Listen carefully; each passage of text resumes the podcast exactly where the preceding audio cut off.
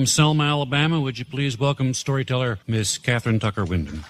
I can't believe I'm 92 and but I am, and uh, my father said to me, but he says, said when you're building your life, the most important things are the four L's. And the first L is listening. And it's a rare thing these days, listening. Listening to the human voice. Listening to one person talking to another person. Listening we have forgotten how to listen, how to sit down and talk and have a good time listening. My daddy said, listen. God gave you two ears and one mouth, and he expected you to use them in that proportion.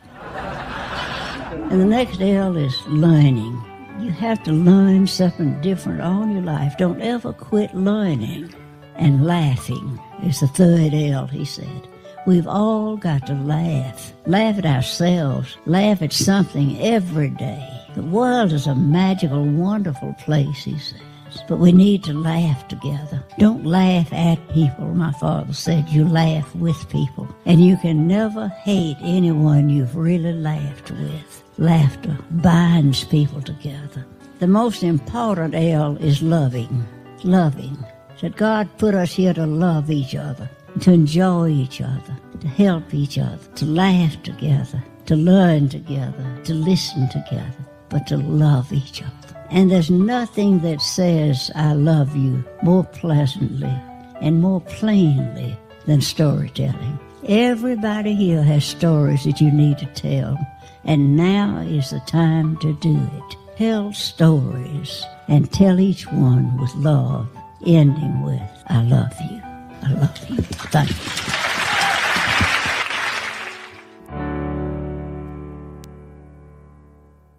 Thanks so much to Kathryn Tucker Windham speaking at the 2010 Alabama Storytelling Festival at 92 years old about the importance of stories.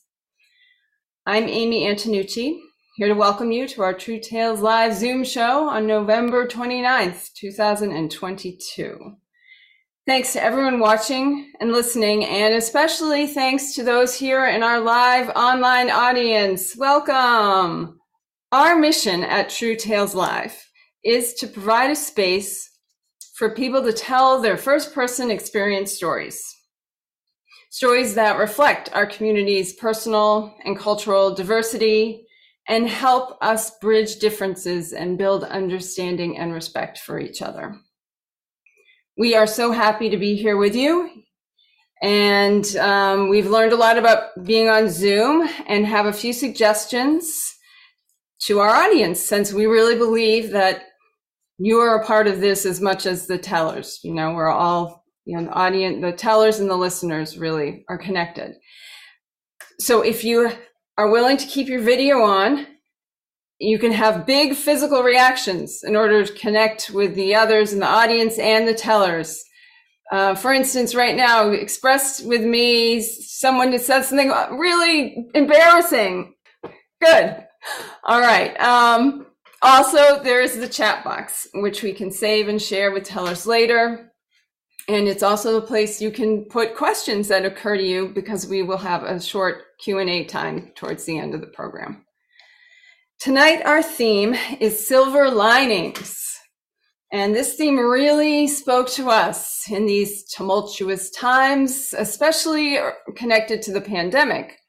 The phrase actually first appeared in a 1634 poem by John Milton, the author of Paradise Lost. We will hear stories from Nina Lasiga, Kamisha Foley, and John Lovering followed by Q&A with the tellers and a short interview of Nina by David Frainer. Pat Spalding is our MC tonight. Please join me in a big visible welcome to Pat. Why, thank you, thank you, thank you. Hello, everybody. I'm first going to introduce Nina Lasiga, who lives in Stratford, Connecticut. She's shared many stories of personal adventure with us here on True Tales Live, she is the host of a monthly program, Bridgeport Storytelling Exchange on Zoom, and co producer of PechaKucha Night, Bridgeport. Nina has a passion for public participatory art.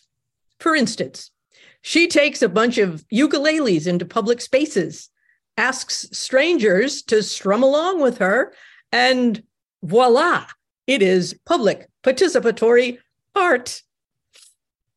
You can learn more about Nina's creative adventures at her website, www.gottatravelsolo.com. That's G O T T A T R A V E L S O L O.com. The story she'll share with us tonight describes a big mistake that led Nina into an unexpected result. Its title is Forgotten. Come on up, Nina. Thank you, Pat. Great to see you here today and everyone. Thank you for coming. It's 1990. I'm 33 years old and sitting at my desk. I'm wearing a fitted uh, suit with a very straight skirt. And in front of me is all these neat piles of paper. I'm doing a literature search about the cosmetic industry. It requires for me to use a modem to dial into databases and do searches. And I have to have razor sharp focus because this is all pay as you use. I'm paying by the hour and paying for each citation that I retrieve. I work in a really busy, noisy office. And so I need to really zone things out and I have a deadline tomorrow. I'm going to have to take all these results and create a report and present it tomorrow.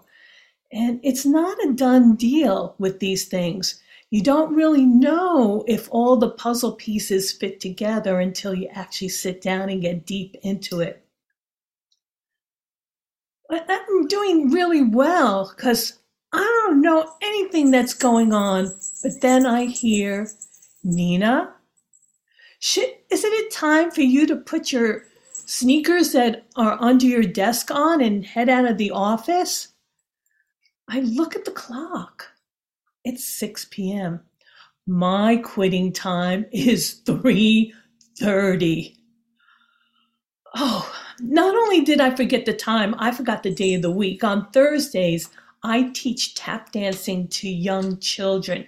You know, we wear these metal plates underneath our shoes and make music, percussive sounds. It's music in motion, and I really love it. What's making things worse is that I'm the studio owner and the class is about to start. My job is in New Jersey, but the class is in Brooklyn, New York. It's a 30 minute drive to get there. So I do the only thing I can think of doing. I picked up the phone and I called the receptionist. Uh, hi, it's uh, Miss Nina. I'm gonna be a little bit late. She goes, Are you still in the office? Uh, yeah, uh, I'll explain later. When will you get here? Uh, before the class ends, I hope. Tell the kids uh, to start the class, and all the cassette tapes are underneath the, the, the, the stereo system. It's okay for them to operate the stereo. Tell them I said, I'm so happy that they know how to do that. And I'll see you soon. I hang up. And I'm thinking, gosh, you know, it's too late to call everybody because they're all on their way. Most of them take public buses and cell phones. What are those? Not many people had them um, in that era, especially not where I lived anyway. And I'm thinking, my business relies on referrals. Who's going to recommend a dance teacher who forgets to go to her own class I'm really getting worked up because, you know, I can just imagine myself going uh, into the dancing school and people are complaining and raising voices, threatening to take their business elsewhere. What's making matters worse is that when students miss a class, I charge them. But I miss classes all the time because of business trips. I charge them and they just don't like it when they when they miss a class. So um put on my sneakers. Say goodnight, everyone trying not trying to hide my panic, and I hightail it over to my car, which is parked in the parking lot that's right next to the building. And I get into my old Chevy and I go to the exit, and it's not an easy fast out because there is a guard, an arm that's going up and down after every car. And I'm thinking, okay, let's get a hold of yourself, think. I go, okay, so the first 20 minutes of the class, they are doing a little bit of a warm up, and it's the same thing every week. Uh, maybe they can do it unless they start fighting about what comes next. I take a deep breath. You know, my way home relies on me going through two tunnels and into lower Manhattan during rush hour. I get to the first tunnel and uh, it's there's a lot of lanes going into the toll booth and it's jam packed and even the express lane really takes a long time because you have to present a ticket booklet to the toll collector who rips it off before you head out. And i'm thinking while i'm in line. Okay we're in the second part of the class now if all's going well they are now practicing steps across the length of the rectangular studio unless they start fighting over who's first. Every week they run to try and be first on the line to go. And they're wearing tap shoes. And so it's like it's like slipping on ice. I'm like going, oh gosh, I hope no one gets hurt.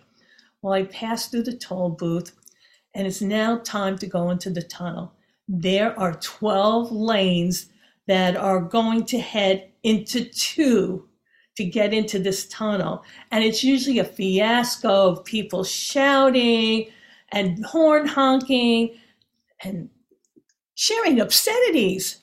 Now, not one to swear, I rolled down my window, no button, no automatic windows. I had cranked down that window and I would say, son of a monkey. I at least contributed to the to the to the occasion, and uh, I'm just getting nervous because I this is not, not the time for a fender bender. However, there are two large dents on either side of my car. People stay away from me. Like, don't get near that crazy lady zone and they let me leave the line of cars right into the tunnel. And I get out, and um, I'm in lower Manhattan. There are a ton of traffic lights, one at every street almost. And I get caught by every one. And I look around, and there are no police around, I have to restrain myself.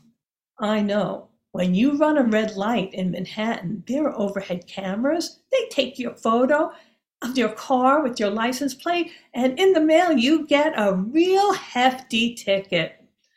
Well, I finally approached the second tunnel, and you go in through the tunnel, and the same thing when you exit the tunnel, there are more than a dozen lanes with toll booths. Now, in this one, you actually have to take a token and toss it into the basket, and then this automatic arm goes up and down. And I are I am in the last leg of my journey to the dancing school. And I'm thinking okay they should be working on their dance recital routine now. Uh, all I can do is cross my fingers. Virtually I can't do that. I'm driving and I go and it's uneventful until I get to the studio I pull up, inhale, exhale, close my eyes, and then I put go outside my car and put a quarter in the parking meter right outside the dance studio. It's a storefront, and the dancing school is on the street level, and I tiptoe in and no one notices me. You see, the dance studio is open studio design, and there is this big plexiglass partition between the waiting area and the dancing class. And everyone in the waiting area, which is mostly parents, can see everything that's going on and hear everything that's going on. And they are razor sharp focused looking into the dance studio. And I see two beautiful lines, about a dozen children, all different colored leotards and um, leggings, tights, you know, and all different shapes and sizes we sell merchandise. And so by having them no color code, we sell more merchandise. And Tanisha's out front in front of the class with her back to the to the mirror and she's demonstrating shuffle, ball change, shuffle, hop, step. And she looks like me. She's making my mannerisms. She's got this, she's trying to make my accent and she's doing a really good job. And over by the record player is Ashley, who then turns it on, turns on the tape deck, and they begin to dance to 42nd Street, their dancing school recital dance. And I'm thinking, oh my gosh, they don't need me. They're running that class all by themselves. Well, finally, the parents see me. One of them gestures, sit down. They did not want me to you know, dis- disrupt this magic. And she, she, one of them says, Miss Nina, we're so glad you're here and that you got here safely. You should have seen it. All the time, someone knew what to do. Between all of them, it was beautiful. You know, Miss Nina, when you travel for business, we show the children on the map where you're traveling, whether it's Europe or the Far East or South America, and we say to we say to them, when you grow up, you can be a dancer and have a second career like Miss Nina. While they finish their dance, we all applaud. The the parents are standing up um, and giving them a, a, an ovation and saying bravo. And i step onto the dance floor and the children all crowd around me in this big hug. And i say children i am so proud of you and you should be proud of yourselves too and one of them says, Miss Nina, I can't believe I did it. Another one, yeah, Miss Nina, oh my gosh, we, we can't believe we did it. I you did, and you should be very proud of yourselves. Now, these children now had bragging rights. The next day, when someone asked them, What's new? Instead of saying nothing, I don't know, shrugging their shoulders, they can say, My dance studio teacher, Miss Nina, she came really late to class and we ran the class until she got there. She didn't get there till the last few minutes. Self doubt made me think that the most horrible things were going to happen that day in the dance studio. But they didn't. It didn't hurt my business. It actually helped my business. Yay. And um, I, what I realized is that I was so grateful for this unexpected adventure. For years, people in the dress in the in the waiting area would say, "Hey, Miss Nina, do you remember that day when?" Yeah, I remember. And I learned to smile instead of cringe because on that day, the most unexpected happened. We all learned how much the children really learned. Thank you. Thanks, Nina.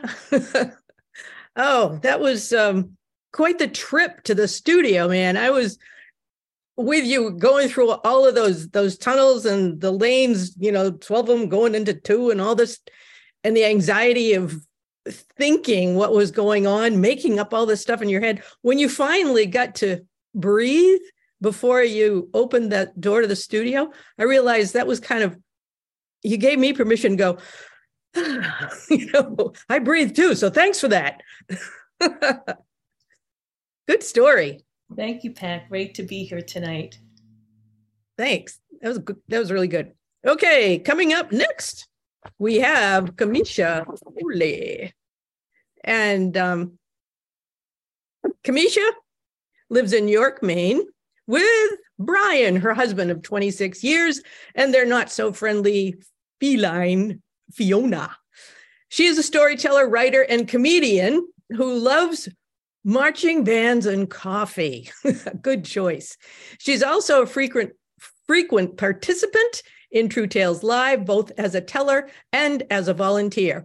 Before beginning tonight's story, Kamisha would like each one of us to imagine ourselves being a 42 year old guy in 1974, raising the youngest of his five children, who happens to be only nine years old, all on his own in a major city.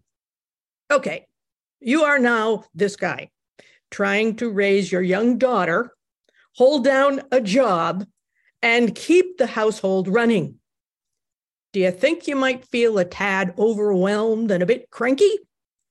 Let's hear more about Kamisha's formative years with dad and how they may have influenced her adult life in the story Who Needs Alexa? Come on, Kamisha.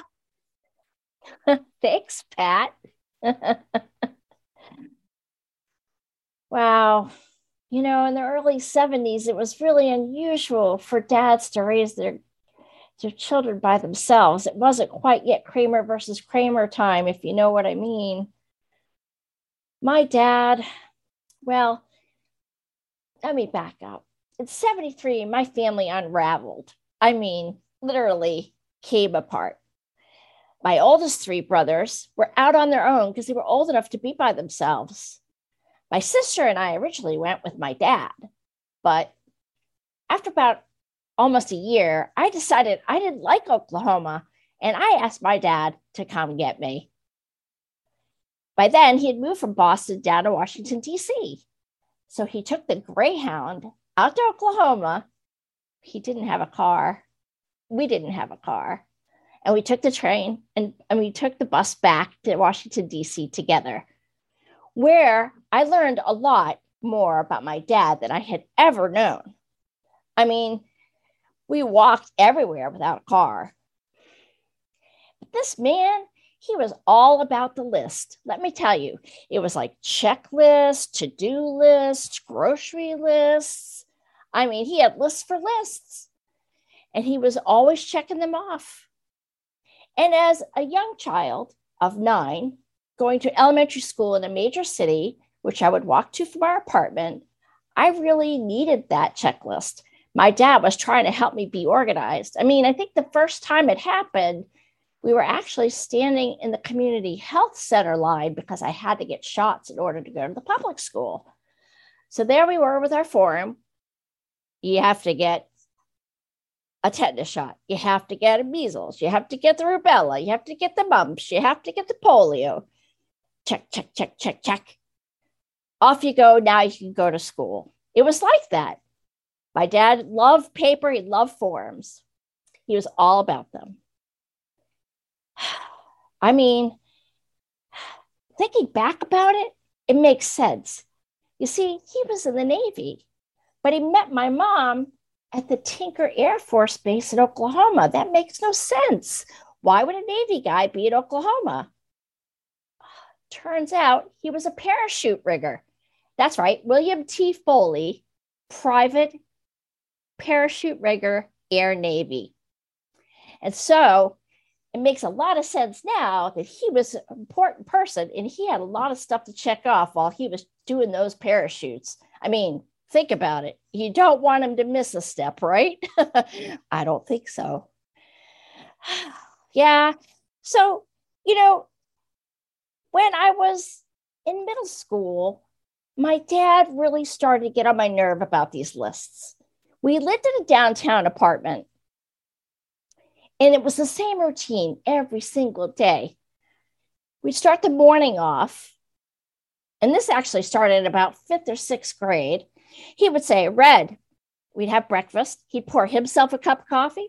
He'd pour me a cup of coffee. New England regular. That means sugar and milk at the age of nine, at the age of 10, at the age of 11. Explains a lot about my love of coffee, but it also explains why my teachers thought I was hyperactive. Anyways, yeah. So pour a cup of coffee. It's time to go to school. Here comes the list. Are you ready, everybody? Red. That's what my dad called me because I used to have bright red hair. Now I'm a little bit older. It's not so bright. You got your key for the apartment. Do you have your backpack? Do you have your homework? Do you have your lunch money? Do you have your bus token? On and on it went. Every day. That's how every morning went. Yes, dad. Yes, dad. Yes, dad. Sometimes I didn't have it and I had to go get it and put it in my backpack and all those fun things. And God forbid the day that I forget the apartment key. That was big trouble. And then the end of the day rule was I had to check in with my dad at his work at Raleigh's, which was a fine men's clothing store in downtown Washington, D.C. So I had to call the store every day when I got home and ask to speak with my dad and let him know I was home from school. At nighttime, it was a reverse. We would have dinner and then he would start back in on another list. Red, have you had your shower? Are you ready for bed? Did you make your lunch? Are you taking lunch? Do you need lunch money? Did you finish your homework? Did you put it in your backpack? Have you made your bed? Have you not made your bed? You get the idea. On and on and on it went. But you know, I gotta say, he was a really awesome dad. I mean, he had to do all that stuff. He taught me how to sew buttons, taught me how to read maps, he taught me how to grocery shop, he taught me how to write checks, he taught me how to navigate the DC Metro and subway. And he had to do this all to so that he could go to work and he would know that I could take care of myself. But in high school, mm, those lists were awful. And I just bridled back against them. I'm like, Dad, I'm old enough to know what I'm doing. I don't need you on me every single day. I know what to do. And we would butt heads just like this. He would yell at me. Sometimes he would ground me. Sometimes he would say, All right, figure it out for yourself. Well, I graduated high school all in one piece, thanks to my dad's list and his constant shepherding of this is what you got to do, this is how you got to do it. Have you done it? Don't forget this, don't forget that. Well, I went off to college Hooray! I am away from my dad and his stupid lists, and I don't have to do anything when I don't want to, and I'm not gonna. Ha ha! That was awesome. Until it wasn't. I was completely untethered. I had no, no thing, no ballast, nothing. I, I was all over the place and everywhere all at once. I had no structure. I didn't know what to do with myself. I mean, I was losing things all the time. I was forgetting homework assignments. This is long before any, you know, reminders on a computer. We carried it in a, in a calendar or in a paper notebook. I scraped by. I graduated. I never told my dad about all the stuff that I couldn't find or I'd forgotten to do. I finally got out and got my first job. Mm. Man, did I miss that structure from my dad in college, but I wasn't going to tell him. No way. So I started interviewing for jobs and I got out, got my job in college, my first job. I didn't like it. I didn't like anything about it. So I quit it. Got my second job didn't like it. Didn't like the manager. Think he might have been on something. quit that job too. I had to find work. I went to a temporary agency and they gave me all these tests. And one of them, would you believe it, was how to organize somebody for a trip. Well, ha ha ha, bring it on, baby, because I know all about making lists and organizing people. I could do that with my eyes closed, thanks to my dad. And I zipped through the exams and all the other stuff that they gave me, including a map of other countries. Because, you know, you never know, Brad. You might have to get somewhere and you're going to need to know where the capital is. So let's make sure you know the capitals of all. Let's list them off. If you had told me that that would have been important, but it did turn out to be important. The lady came out after I finished all the tests and she said to me, Have you seen this test before? No. I mean, sort of. I mean, wait a minute. How did you know? I mean, this is almost perfect. Nobody ever gets it's almost perfect. Like you knew exactly what needed to be packed, and you knew exactly what they needed to have for their trip. You needed knew exactly what they needed to have for money and who they needed to check in with at the consulate. Come on, nobody knows that right off the bat. I try not to be too smug, but I was pretty damn proud of myself, I gotta say. And 35 years later, as a career executive assistant, I could say that those lists really turned out to make my whole life. I mean, I do it for a living now. Who knew? and that is why I say to people all the time who needs Alexa? You got me. Thank you. Oh, thank you, Kamisha, and and thank you to your dad. I tell you, th- listening to this story, I think it makes all of us really like him. he was paying such close attention. You know, all those annoying lists and rules um, had a lot of reasons behind them, and um, and look how great you turned out. yeah, excellent. Thank you.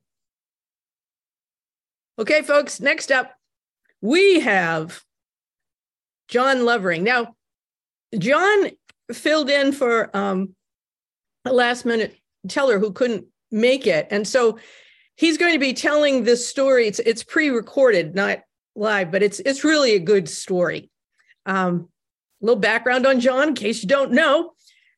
He's a lifelong resident of New Hampshire who now lives in Dover spent his professional life for 35 years as an educator teaching biology, earth science, gifted and talented students, and media production.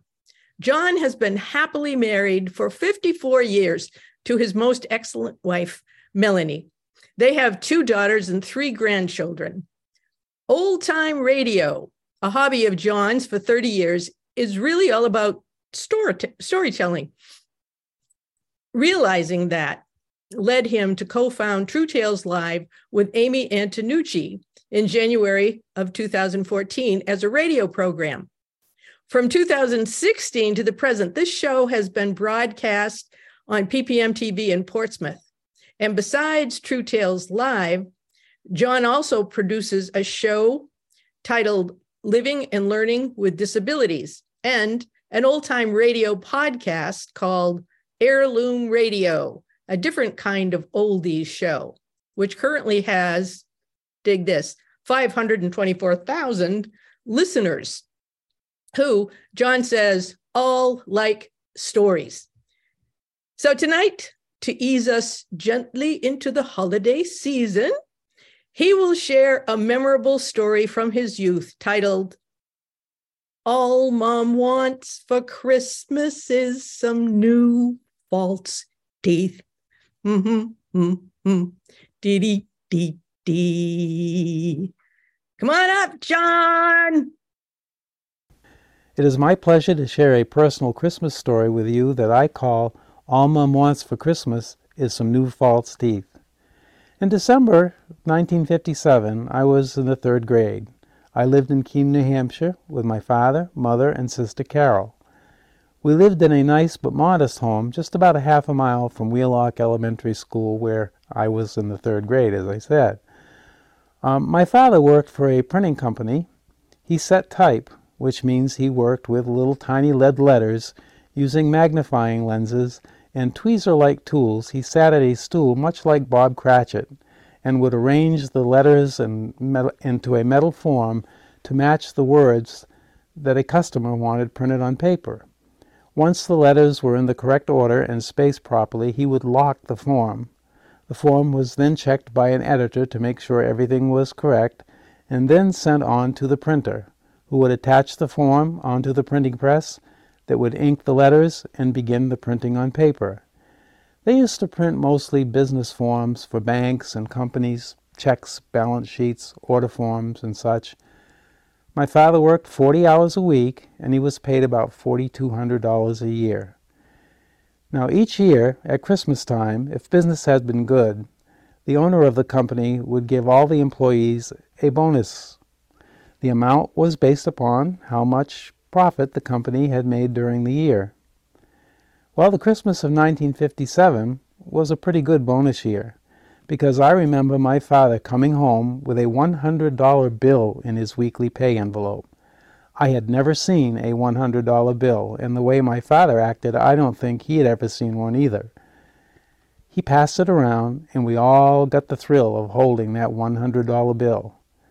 I remember that he told me that at the start of World War II he was only making $13 a week, so I could understand the excitement of the bonus check or bonus bill it was a bill. We got to hold it. It was so exciting. My mother worked as a dental assistant. The office was located above Sears and Roebuck's store in Keene. And in those days, dental assistants were trained by the dentist. They were not like today's dental hygienists. I remember when I was in the first grade, my father brought my mother home from work one Saturday afternoon, and she had a lot of cotton in her mouth, and it was full of blood. And as a six year old, it scared me to see her like that. It seems my mother had contracted a disease of the gums called pyorrhea and had to have all her teeth removed on one appointment.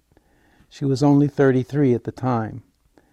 What does all this have to do with Christmas? Well, I'll jump back to 1957, about three years after my mother had her teeth removed. False teeth were expensive back then, just as they are today, and my parents could not afford the best teeth. The dentist my mother worked for did not make false teeth himself, so even though he recommended a couple of companies that did, uh, my father just couldn't afford them. They were too expensive.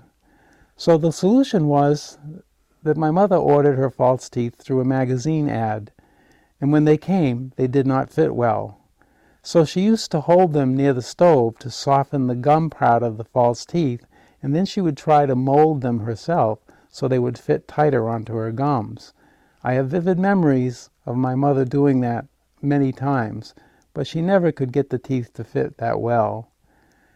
I believe it was late October of 1957 or so when my mother was talking on the phone to one of her four sisters, and I was standing beside her and noticed that she had put her false teeth on top of a hot steam radiator. She was apparently trying to soften them so that she could adjust the fit. Now, while I was standing there, I noticed that some of the teeth had started to pull away from the plastic gum and it actually started to drip slowly down the side of the radiator. I pulled my mother's sleeve a couple of times, maybe more, and she scolded me and said, I'm on the phone, just a minute. I said, Look at your teeth. She glanced over toward the radiator and let out a muffled yell and just hung up instantly, quickly tried to rescue what was left of her false teeth that were now totally ruined. I remember she was trying to put them back together and, and her eyes filled with tears. I went to my room because I was sad to see my mother so upset and I didn't know what to do. When my father got home, she showed him her teeth, and he was not happy that she had let that happen to them because, as I mentioned, they were quite expensive to replace. I don't know what the exact conversation between my parents was, but my mother was not able to order any new teeth until the middle of November when they apparently had saved up enough money to do another magazine mail order. This time the company sent her some wax and she was to bite into it and that left a mold and they were going to try to make the teeth fit better by following that mold that she returned. So she sent the mold back and then the wait began for her teeth to arrive by mail. Thanksgiving came. We had it at home. My mom didn't have any teeth at that time. Then December. And she began to get nervous because it was taking so long for the new teeth to arrive. You see, my mother had four sisters and a brother, and we were all getting together for our annual family Christmas party on Christmas Eve at my grandmother's house. It was a tradition with all 13 of my cousins and my 12 aunts and uncles, and December 24th was coming fast. Each day, when the mailman came, my mother would rush out to the mailbox to see if her new false teeth had arrived. But day after day went by, no teeth. Holding her hand in front of her mouth, she told the mailman, who had been our mailman for years, that she was looking for a package from whatever the name of the company was to arrive soon. What I do remember was that around December 22nd, I saw my mother sitting on the stairs going up to the second floor of our house, looking out the window to see when the mailman came. Once again she rushed out. No package. December 23rd, one day before the family Christmas Eve vacation, or celebration, I should say. I found my mother sitting on the stairs. This time she was crying because she was too embarrassed to go to the party without her teeth. I remember feeling very sorry for her, and there was only one more chance. And on December 24th, the mail came, and out the door she went. No package she was sobbing really hard. I hugged her and said it would be okay, Mom. My father came home from work and he had that $100 bill from his bonus. He was happy about that, but then he saw my mother and tried to comfort her. He said that she she said that she could not go to the Christmas Eve party. She was too embarrassed to have people see her. And that teeth probably wouldn't come because Christmas would be the next day and she probably wouldn't have them for a while yet. She was very upset. Now, I do not remember the exact time, but somewhere around 5 or 6 p.m., there was a knock at the front door. My father opened the door, and there was the mailman with a box addressed to my mother in his hand. He said he was on his way home from work and then went back to see if the box had arrived in the last delivery truck that had come in late. He found the box and he stopped by our house to deliver the package. And even though that was after his shift, his working hours, he did it on his own time. My mother hugged him, and my father offered to give him a tip, which he would not accept, but he did have some homemade cookies, and I think he had a little drink of something special called Dad's Christmas Punch. The teeth fit my mother quite well, and we went to the party she was smiling a lot. I think she was showing off her new teeth. That turned out to be a very Merry Christmas thanks to the kindness, compassion, and dedication of our mailman who knew all my mom wanted for Christmas was some new false teeth. That's my Christmas story. Merry Christmas, Happy Holiday, and let us hope for a healthy and happy New Year. Thank you. ah, that gets us in the mood for the holidays, John. Thank you. Um, it's really like, you know, a modern day Santa Claus coming on that that last minute to deliver a gift that was so important. It it was, and um, I will never forget that story. And my mother, I know probably people listening probably think she was nuts, but uh, she she tried to save money. And uh, just when if I can just tell you how the feeling that I had when I saw those the individual teeth going down the side of the the radiator. Um, it, it was it was really really tough. And uh, she, I will say I will say one thing: in her entire life, she lived to be 85 years old. Um, she never bought a professional pair of teeth. My father tried to get her many times to go to the dentist. She was embarrassed to go to the dentist. What? She didn't want to go. And I would actually talk to, I knew the dentist. He was a college mate of mine. And he said, I've seen so much worse. Just bring it in. No, don't worry. She wouldn't go. So she she literally died with a pair of teeth that she bought through a magazine. Uh, she that's how she bought them during all those years. And she she actually used super glue to glue them together when they got broken. Oh So- wow! It was they- it was incredible. Did they fit okay? So that it wasn't No, they they'd fall. She'd be talking and they'd fall down, and uh, and she'd get embarrassed and she'd put her hand over her mouth. It, Yeah. it was sad, but she wouldn't. She just wouldn't do it. So she's just a stubborn. Uh, and the last name was Beauregard. She was a, a stubborn, a stubborn French Canadian lady. So- but I loved her anyway. Was like, Well, that's a that's a lovable story. Thank you. Uh, Amy, you, you coming up? I'm here. I'm here. Um, so, folks, we're going to do a little Q and A. Um, please feel free to use the chat and put in questions that have occurred to you. Um, I think, though, we will start with Nina, who has given us some pictures. So, if you remember our first teller in her dance class, want to see a picture? All right. Let's let's see what we got here. And here we go. Here is miss nina. Uh, can you can folks see that? Good. Miss nina and her her her uh, little dancers. Here's another with her class. Aw, that's so sweet. They are so colorful. So nina i'm going to ask you how long did you te- do this you know this dance studio? How long was it a part of your life? Well, I I had it for about 23 years, and um, I also had a music school as well because the parents liked the my attitude and who I hired, and so they just bring the musicians in. Uh, before that, I taught for other people, but tap dancing tap dancing was my specialty. Uh, but you there were other kinds of dance that you taught Yeah, the little the little kids got a combination of ballet and tap. And then once in a while for the older children, I had to teach jazz, half hour tap, half hour jazz. I And my vision my vision was I would open up this business and have all these dancers from Manhattan come to the studio to teach. And that happened for ballet and the other subjects, but never for tap. I just kept going and going and going. And I loved it. and what uh so do you still tap pat would like to know Oh, um, no chair tap right now.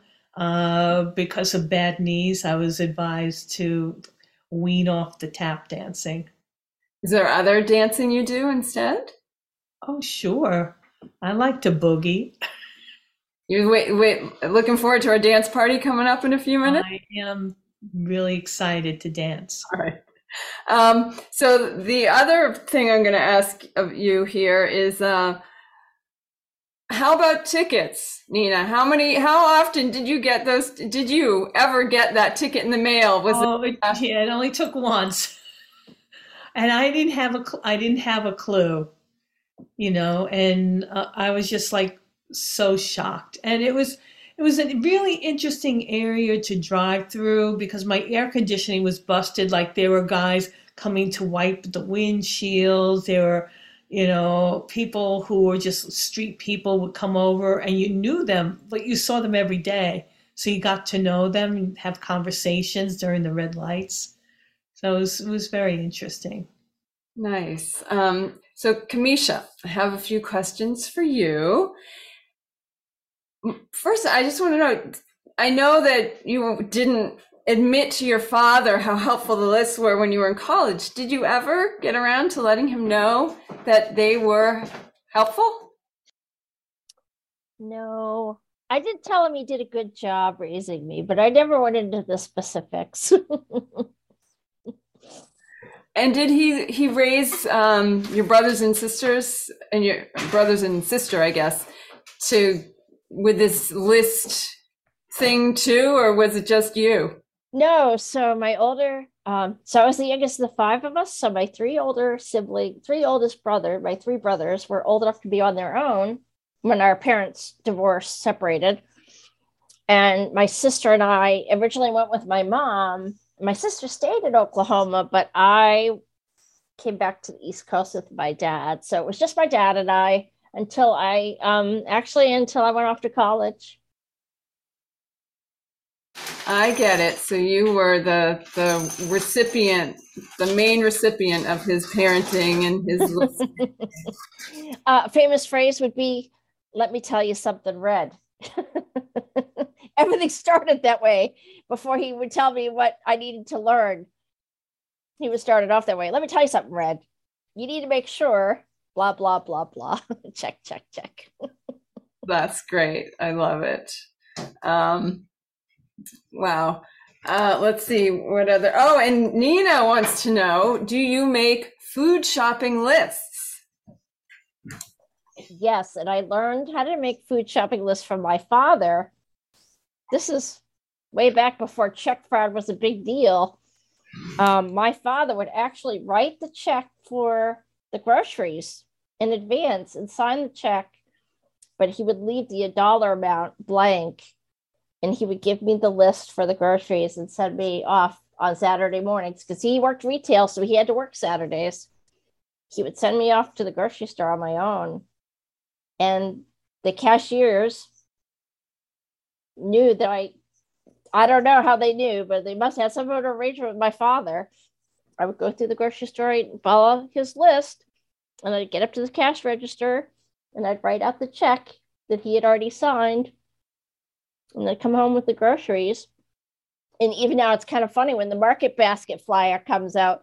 I say to my husband, I said, "Oh, let me get the grocery list out." we have a notepad that we keep by the refrigerator. So I'm kind of insufferable that way. Well, Nina actually wants tips. She wants to know if you'll you'll give her some lessons. And Oh, a- uh, anytime. Absolutely. do you have one right now, like top of your list? oh, top of your list. List? Don't don't buy fish from the fish market on Mondays. Well, all right. Thank you very much. Um, wow. Um, good to know. Uh, let's see. And we are close to, to finishing up here. I'm not going to ask John more questions. John has a cold, so it was, uh, he's been amazing to be with us tonight, but we're going to let him rest. And note that we do have more coming up, but I have some things to let you all know about. Let's see where to start. First, with thank yous. Thank all of you for being with us tonight. And many thanks to our tellers who brought us such great stories. Uh, we are soon to move to our after story conversation segment. But first, let me tell you, we will not have a show in December.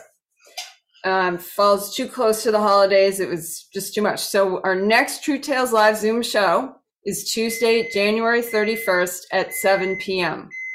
Um, you can go to truetaleslivenh.org to find the link to register. Our dates and themes for 2023 are posted on our website now. We hope you'll go check them out and send us your story proposals. Most shows are going to be on Zoom.